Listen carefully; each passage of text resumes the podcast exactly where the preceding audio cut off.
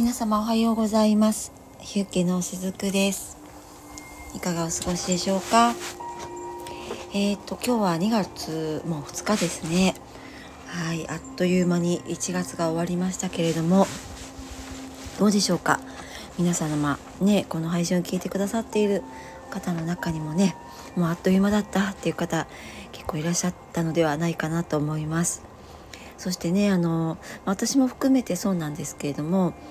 体調を崩したり、まあこれは風邪とかね、あともう私ここ数日ほんとすごいんですけど、眠気がすごいんですよ。もう寝ても寝ても眠たくってっていう方どうでしょうかね、いらっしゃいますか。本当にもうあの尋常じゃなく眠たいです。パソコン打ちながらでも気づいたら寝てるみたいなね、ちょっとうん、あの何かしらの影響を受けているなっていうのをも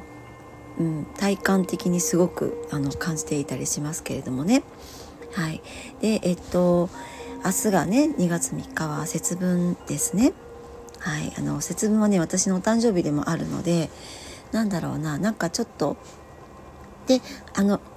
にがつみっか明けてねにがつよっかは立春っていうのもあって、このにがつみっかがあの、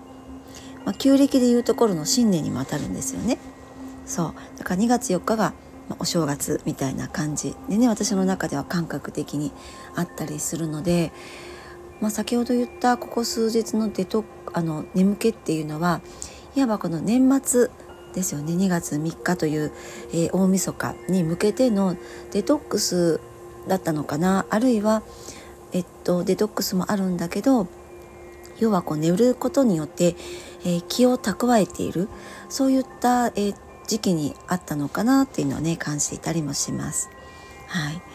でね、私は先日あの大好きな宇佐神宮っていうところにね、えー、行ってきたんですけれども、ちょうどねこの時期はその節分のね、えーと、節分祭っていうのが、まあ、どこの神社とかでもね、えー、あったりするですけれども、その時に、えー、使われるお豆さんね、はい、豆まきですよね。それが、えーおいね、売ってあったので、えー、とちょっとあのー、神社の方でね、その節分祭には参加できないんですけれども、家の方でね、えー、豆まきをしようと思って、はい、えー、購入してまいりました。はい。で、皆さんはどうですか？その新年をね迎えるための邪気払いのお清めとしてね、豆まきって私はしているんですけれども、どうですか、されていますかね。あの節分って邪気に関連する行事の一つなんですよね。そう。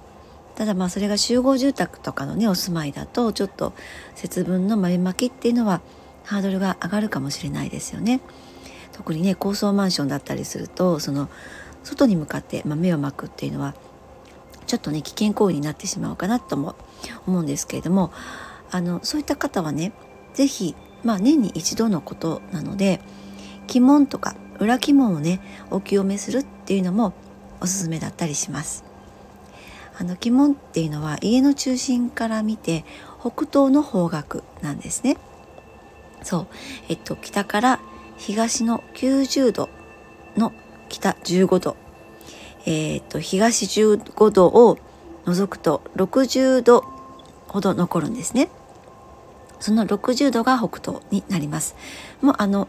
コンパスとかでもねすぐに測るようになっていますし、あとは今こういったこう携帯にもね入っていますのでね、すぐに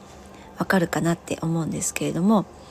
そのろくじゅうどが北東になるんですが、その北東をさらにさんじゅうどずつ割った境目の線のところが裏鬼門、裏鬼門線になるんですね。あのちょっとねここの辺りそんなに私も詳しい方じゃないので調べてみたんですよね。そしたらそういうふうに書いてありました。あの鬼門っていうのは面ではなくて実は線なんですね。だから正確に言うと、その線の上、特に気が立ち上がる線の発端と線が折り返すその裏鬼門の場所を清めるっていうことがねとっても大切になるそうなんですよね。えー、でも私も今こうやってお話ししたり、まあ、ノートの方にも、えー、今のところは書いてあるので、ちょっと聞き取れなかったなっていうところは、ぜひノートの方もご覧いただけるといいかなって思うんですけれども、なかなかこうこの作業もまあまあ複雑というか、慣れない方にとっては大変かもしれないなって思って、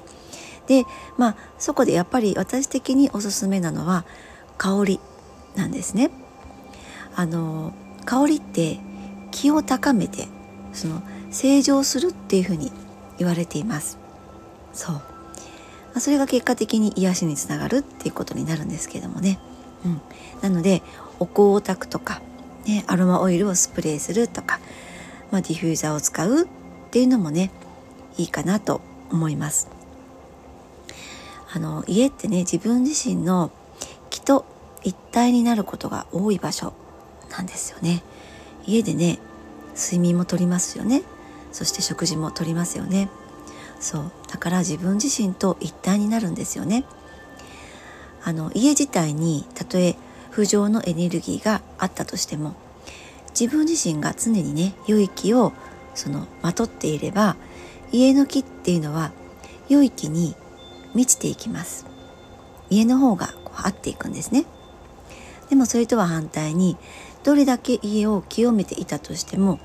自分自身の気が常にね、例えばこう負に傾いていたとしたら、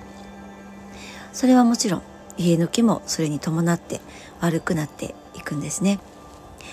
あ、それでも家の気がね、いつもこうすがすがしくあっていれば、多少のね自分の気の汚れ、汚れっていうのは洗い去ってくれる、まあ、そういった力もあります。この肉体を入れるね家っていうのは大きな、またさらに入れ物なのでね、あの英気をね養って明日に向かって進む力を与えてくれるね、心が休まってぬくもりをくれる、そんな環境づくりの一歩に香りも実は一役買ってくれるんですね。そんな風に住まいを整えておくと、実は自分の気も自然と整っていくっていうことが言えたりします。はい、ということで、えー、明日が節分です。どうぞあのお家でできそうですっていう方は豆まきをしてみてはどうでしょうかね。はい、ということで、えー、今日も良き一日をお過ごしください。しずくでした。